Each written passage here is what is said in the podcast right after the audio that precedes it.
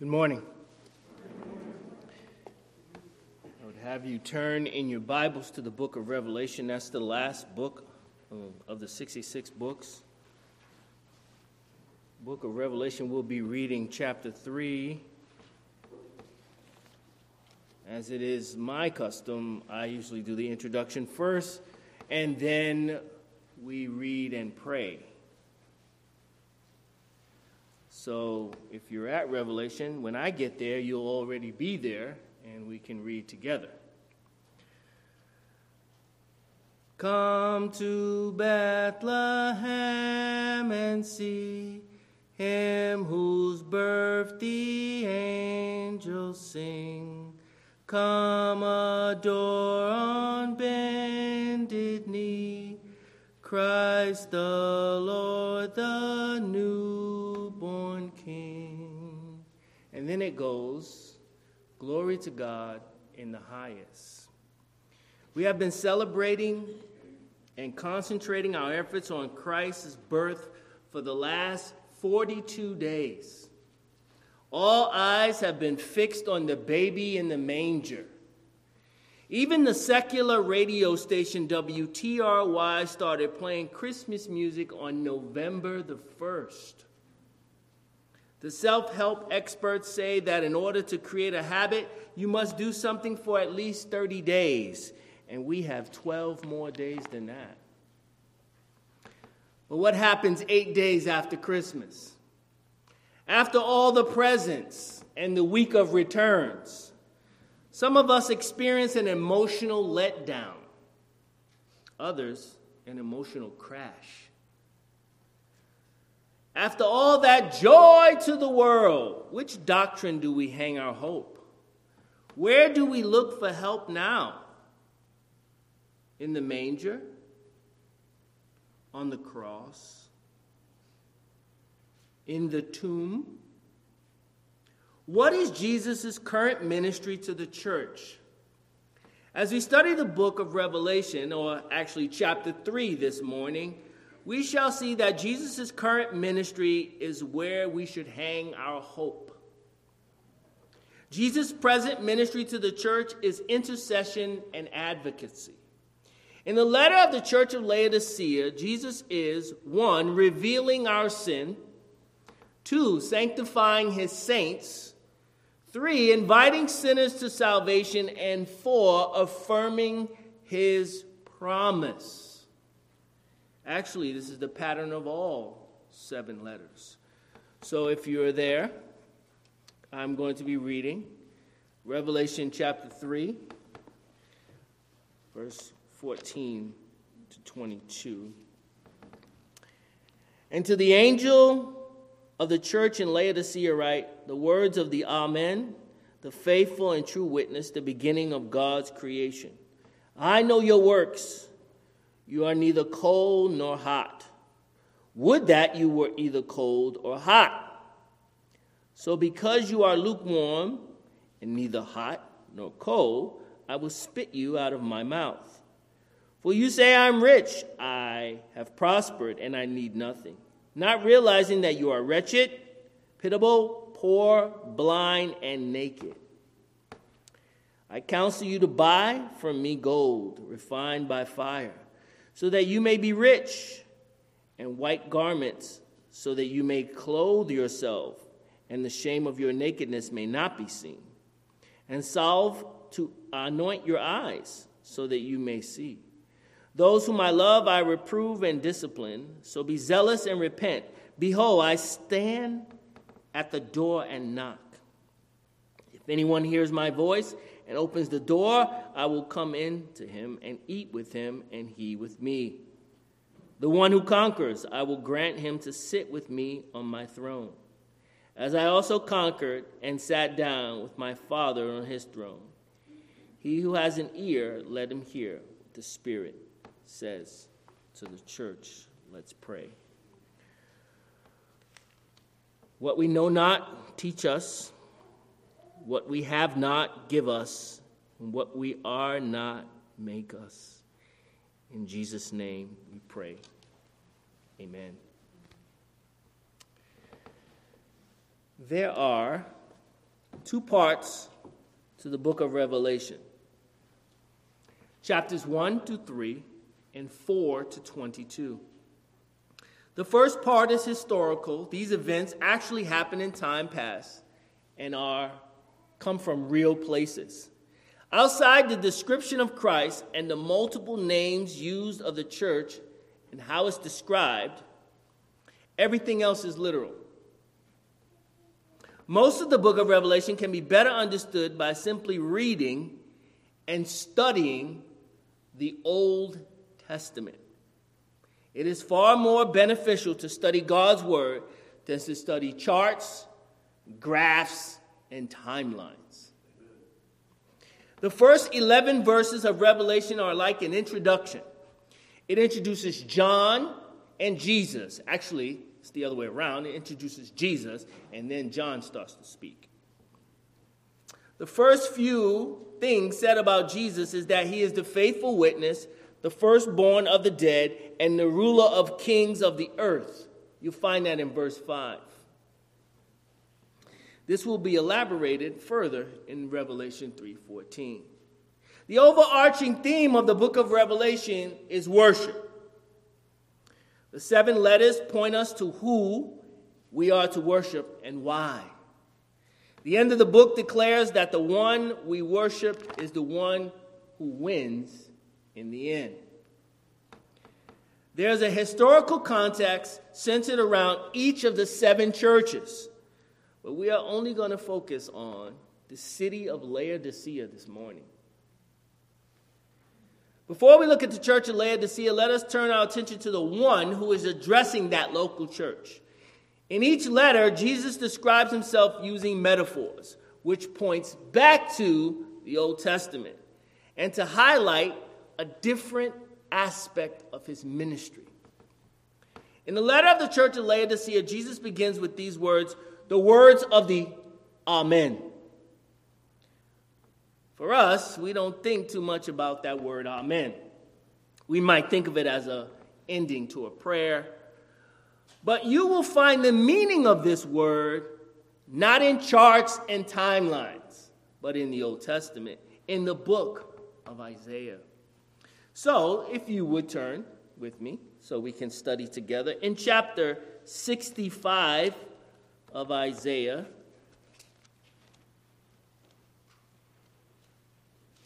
Don't worry, we won't be jumping around in the Bible too much today, but I want you to at least put your eyes on it. In chapter 65 of Isaiah, God spreads out his hands all the day to a rebellious people who walk in a way that is not good, following their own devices. You'll find that in verse 2. Elsewhere in Isaiah 65, God will deal with those people who claim to be holy, yet their actions didn't reflect God's holiness. And he says in verse 6 Indeed, I will pr- repay into their lap and measure payment for their former deeds. God promises to destroy the wicked and preserve a remnant. Once he destroys the wicked, he will create a new earth where the wolf and the lamb shall graze together, and the lion shall eat straw like the ox. That's all the way in verse 25 of 65. This is the new earth that only God can create. The one who inaugurates this new creation will change the heart of the wolf and the lion. this may not seem like a miracle to you, but those who are around wild animals know the risk. Just two days ago, a 20 year old cleaner was bit by a tiger in Florida in a Florida zoo. And just last week, a French zoo closed temporarily after a pack of nine wolves escaped. A local official told the AFP, Associated French Press, news agency that the zoo needed to be closed until security concerns were fixed.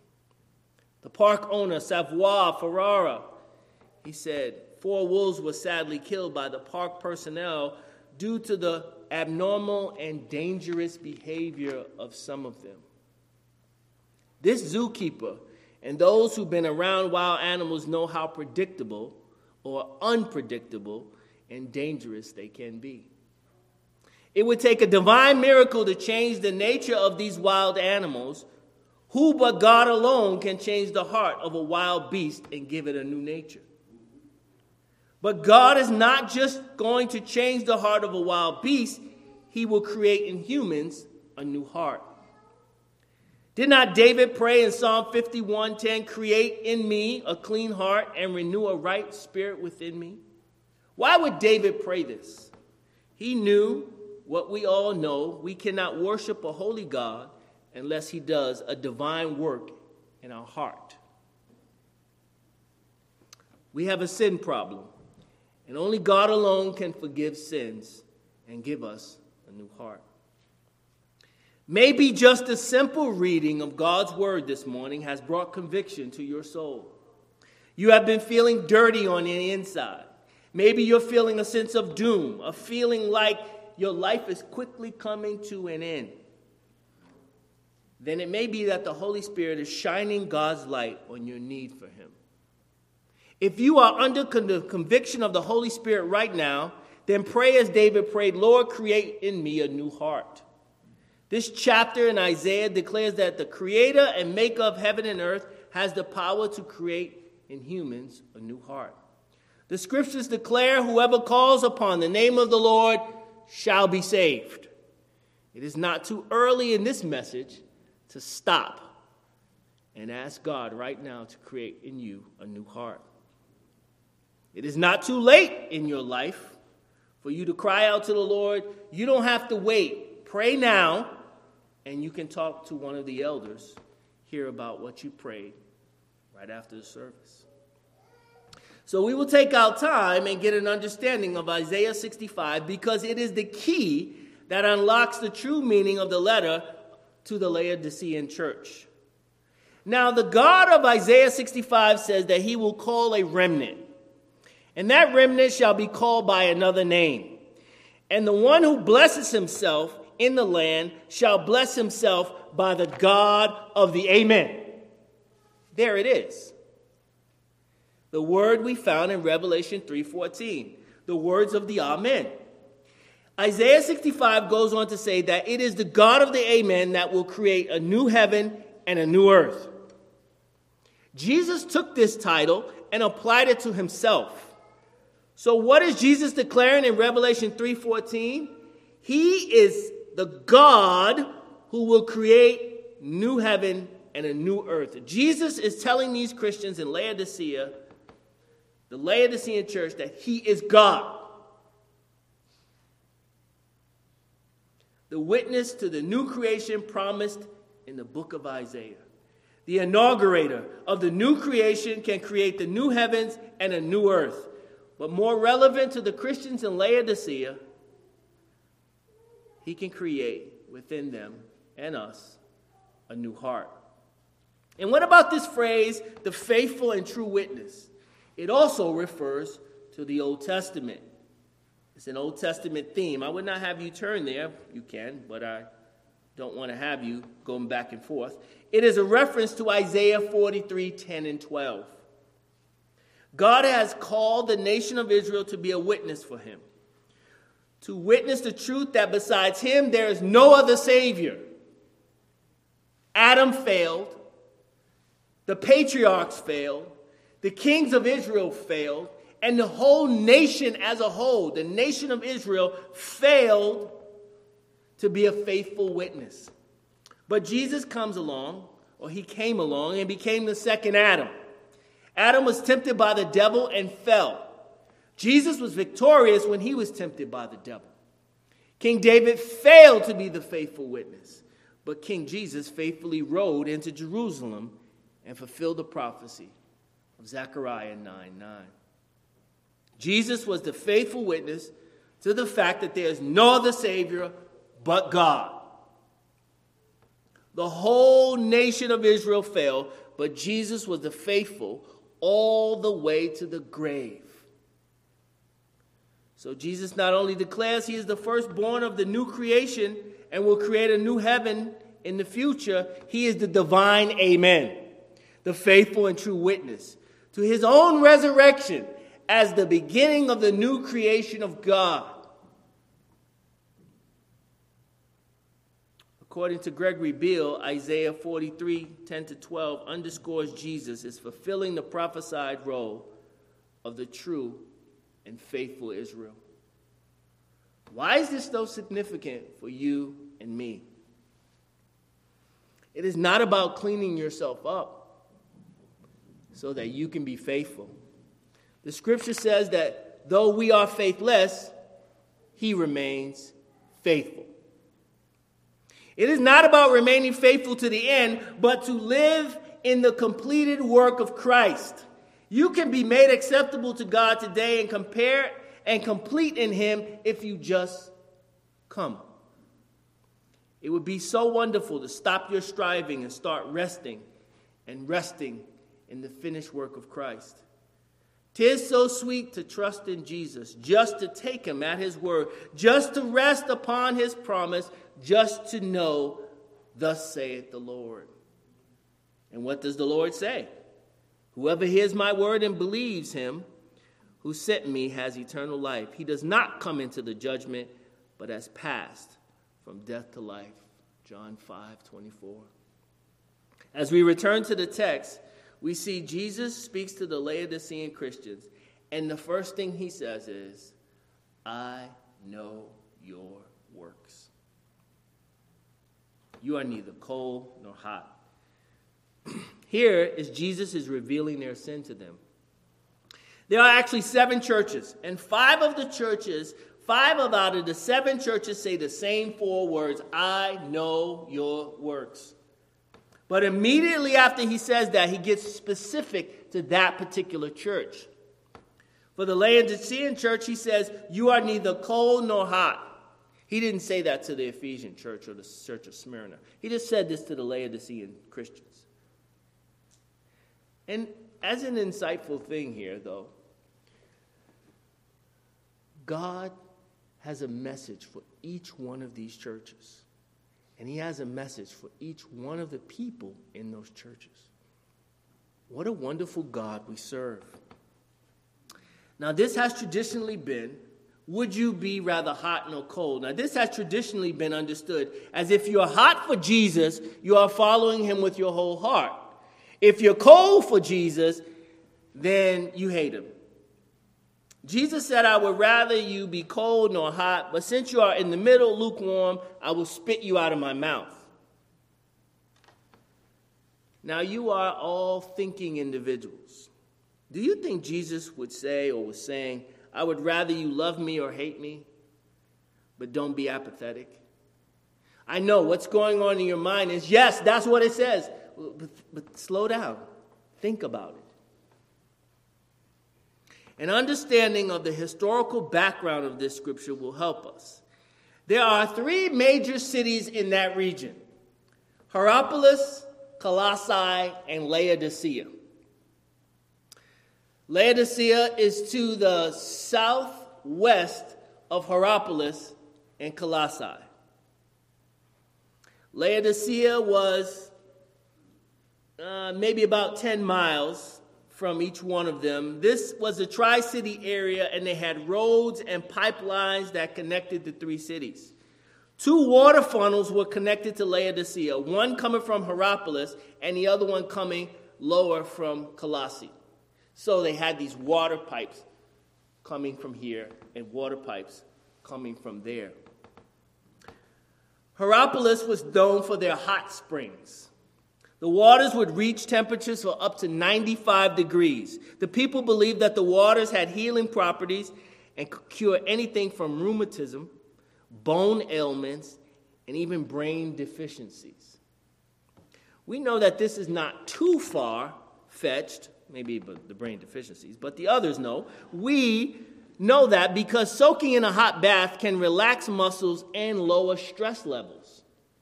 Right? We know that. There is a purpose for extremely hot water.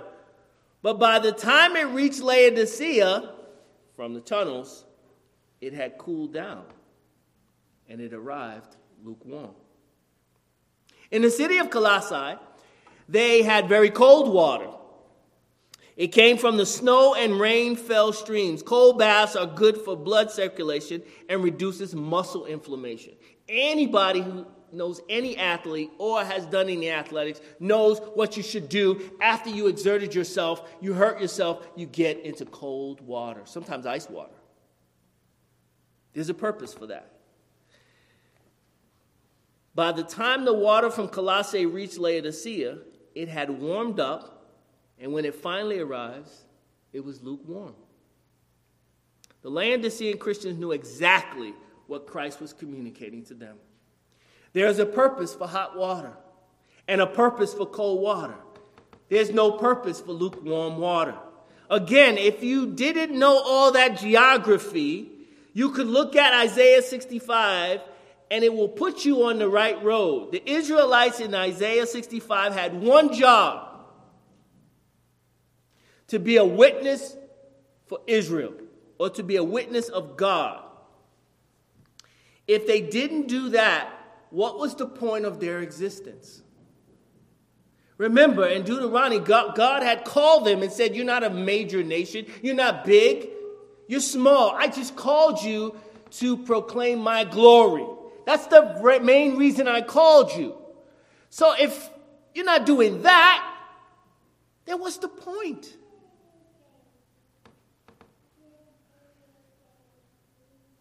Fast forward to the Christians in Laodicea. If they were not witnesses of his goodness, what was the point of the church in that city? They didn't provide healing for sin sick people, and neither did they refresh others with the good news of God. Here at this church, Clifton Park Community Church, are you sharing Christ and praying for others to be saved? Are you helping to heal the brokenhearted and binding the wounds of the lame? Or do you just come to church and try to be a good person? You were placed here to be a witness for Christ in this community or whatever community you came from. Commit today to share Christ with someone this week. And just a thought some of you are so shy, you will run under a rock as soon as a cat comes. You're just shy. You can't, you can't talk to anyone. That doesn't stop you from going in your closet and praying. Connect with someone else. Connect with someone who loves to share the gospel and say, hey, you, John, hey, you, Barry, I will be praying for you. Just tell me who, you, who you're going to share with, and I'll pray for you. You can do that. And you can share in sharing Christ with others. Amen? Are you helping to refresh others with the good news of reconciliation, the message that God in Christ is reconciling the world to himself? Not counting their trespasses against them, but has placed the sin of the world on Christ? It is a refreshing message, like cold waters. That people don't have to work for their salvation because God has done all the work in Christ. People just have to believe on the one that the Father has sent. If you are not an agent of healing or an agent of refreshing, then you are good for nothing. Yeah, I said it. Like lukewarm water. And Jesus said, I will spit you out of his mouth. Please repent and embrace Christ so that you can live for him and be a witness.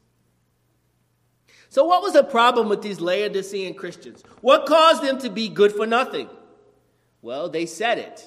They declared it loud with an exclamation point I am rich. Is the exclamation point actually in the scriptures? No. I just emphasized it. But it says, I am rich. They had sufficient reason to make that claim. Laodicea was the home of the great center for banking and finance. Laodicea was the first city that in that area to import quality knitting wood, wool, W O O L, wool. This is a kind of a black wool, right, to keep you warm. And Laodicea was well known for its school of medicine, creating a special eye salve.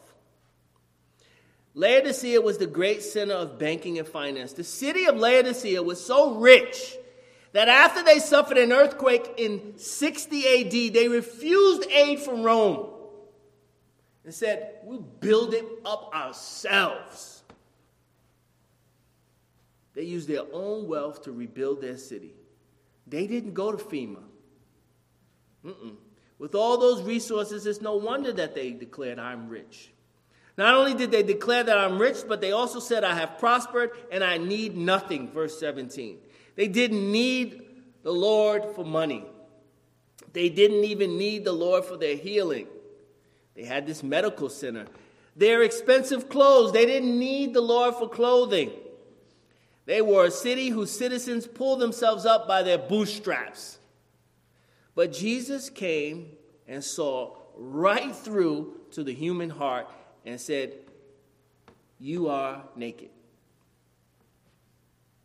You are poor. You are blind. You are wretched. Any person who lives in a prosperous family or a prosperous city or a prosperous nation will be tempted but to, put, to put their trust in riches. Brethren, you live in a prosperous nation. This is a prosperous region. Most of you don't worry about clothing or your health. We are part of the richest state in America. You say, ah, no, no, no, no, no, no. Texas is the richest state. Well, to the outside world, they didn't send planes to hit the Texas Center. They hit the pla- they sent planes to hit the World Trade Center, which is in New York. We live in the most prosperous state. The world knows it, and this is what they do. We trust in our riches, not in Christ. We have that temptation. But Christ's message for the Laodiceans and us you are wretched, you are poor, you are blind, you are naked. These are the things they trusted in, and these are the things we are tempted to trust in as well. But what does it profit a man to gain the whole world but lose his own soul? Jesus said, Buy from me gold that has been refined in the fire. We are blind. But if the Holy Spirit is doing a work in you right now, then pray this prayer Open thou my eyes, Lord, that I may see wondrous works from your law. Jesus counsels the church to buy from me gold refined by fire. What kind of gold does Jesus have? Jesus has pure gold, gold that has been refined by the fire. The world offers us fool's gold. In this life, we have riches, but in the latter life, we have riches that are everlasting. These riches are forevermore.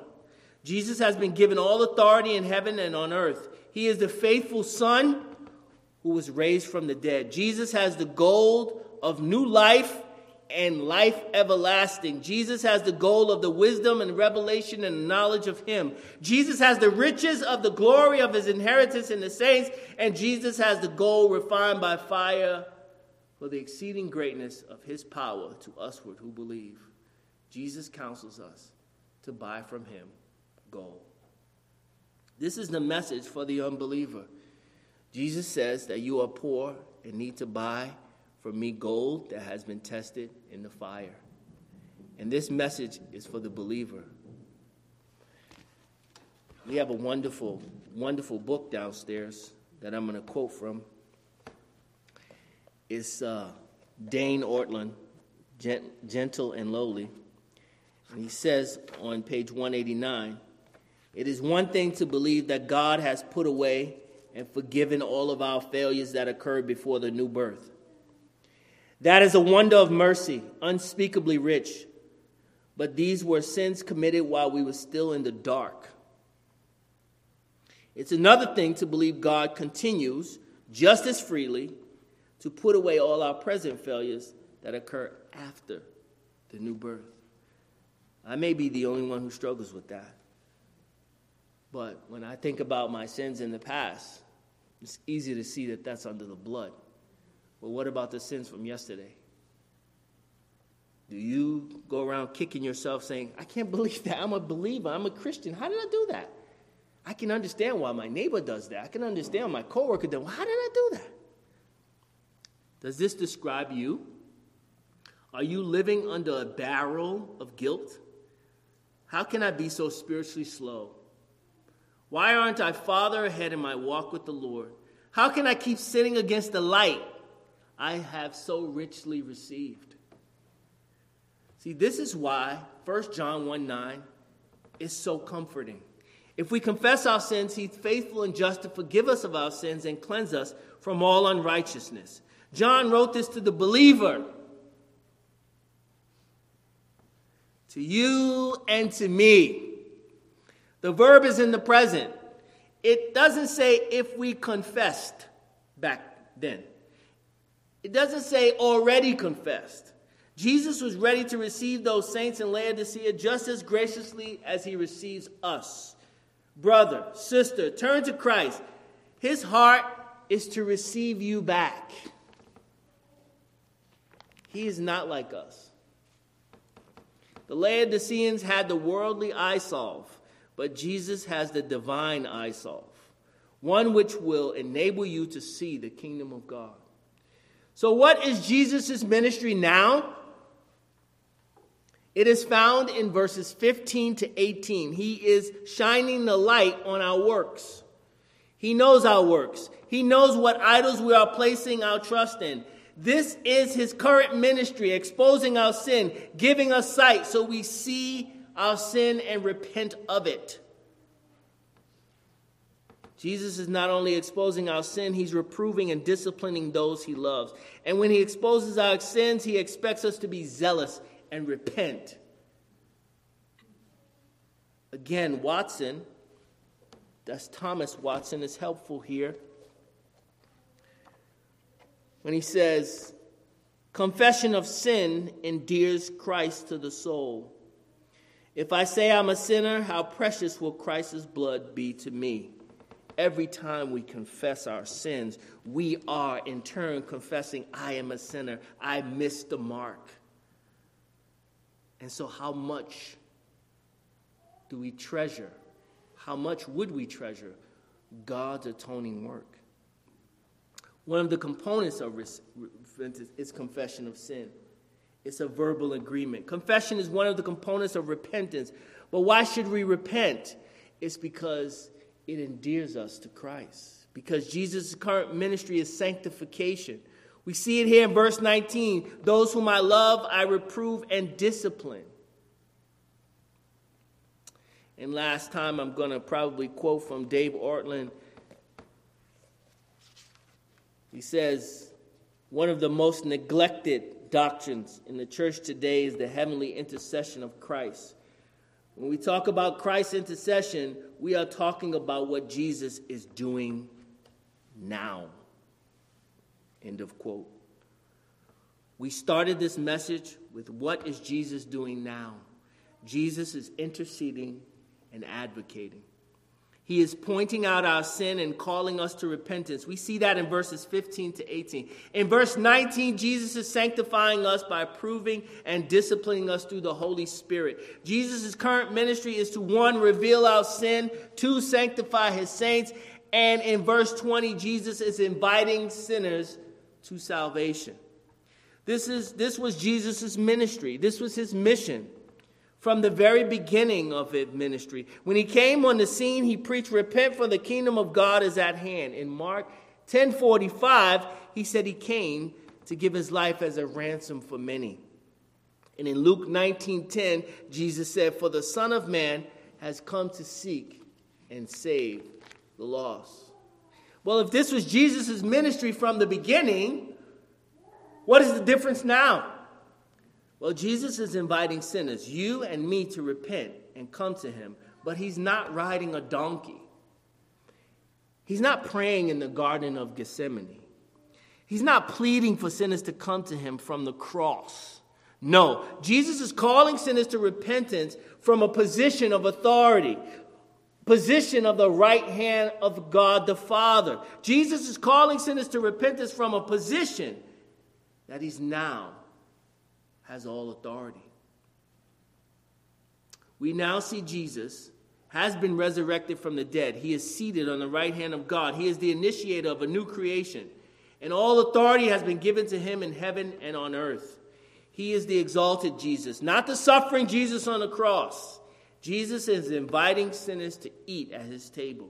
He has prepared because he's conquered sin and the grave.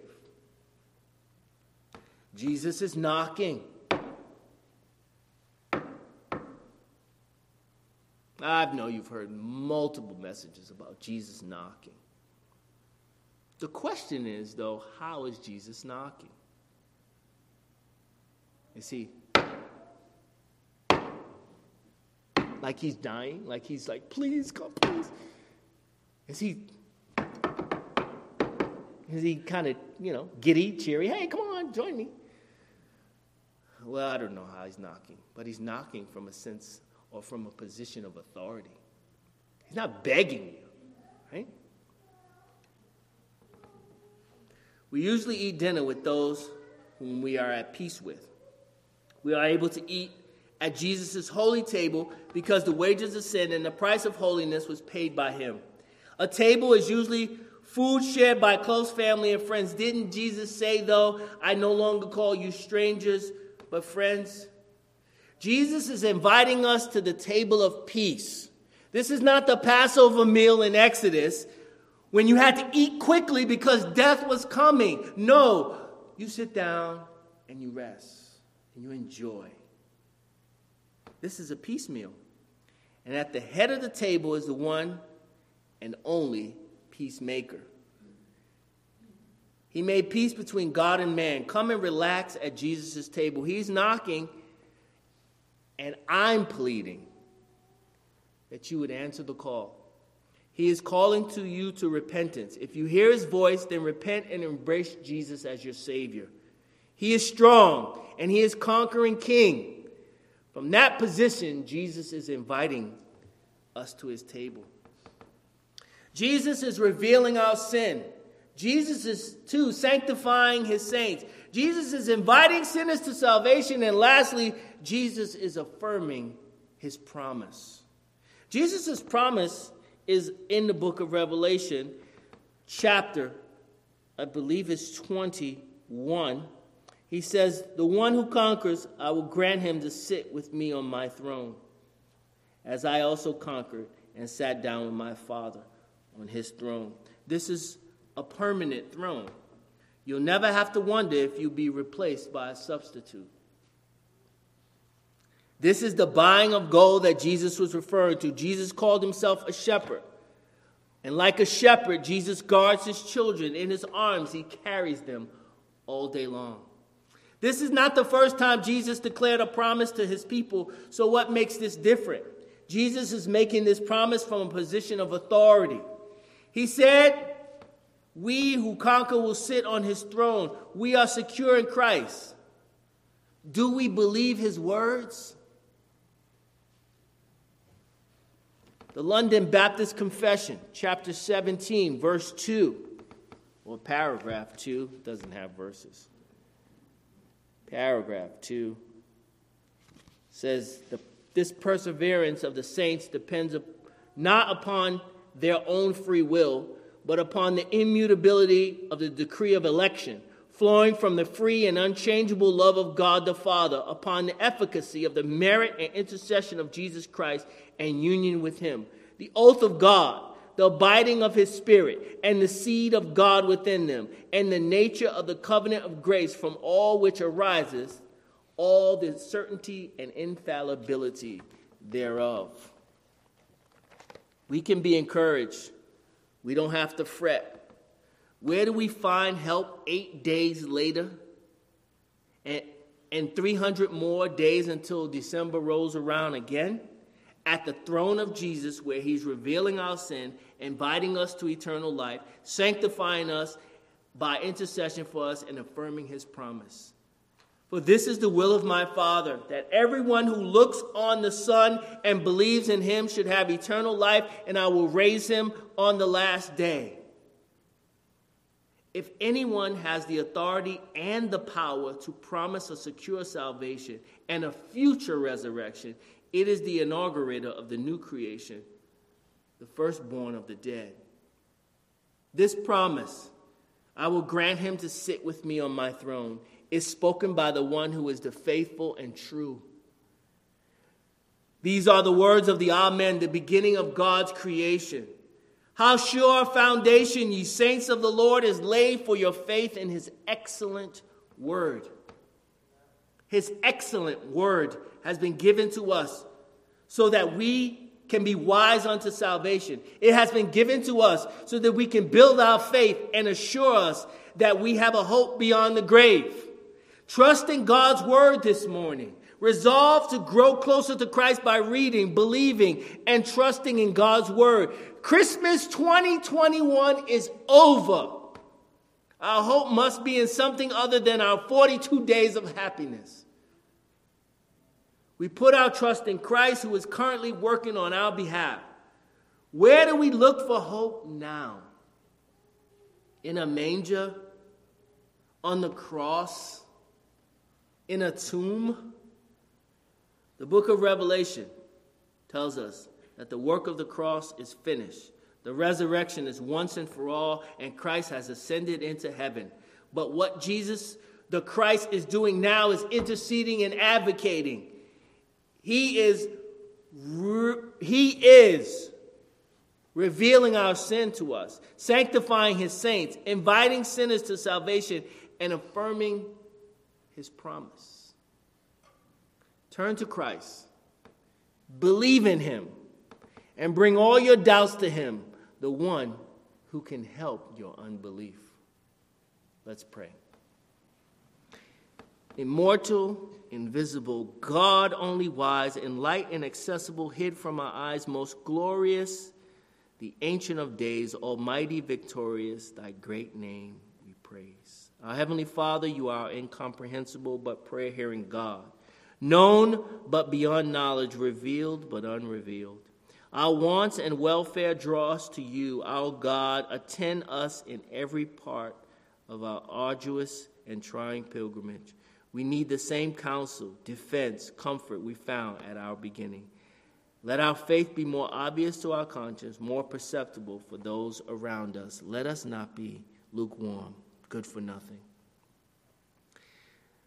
But let us be faithful to what you've called us to be witnesses, to just witness about your goodness and the fact that you are the only Savior of the world.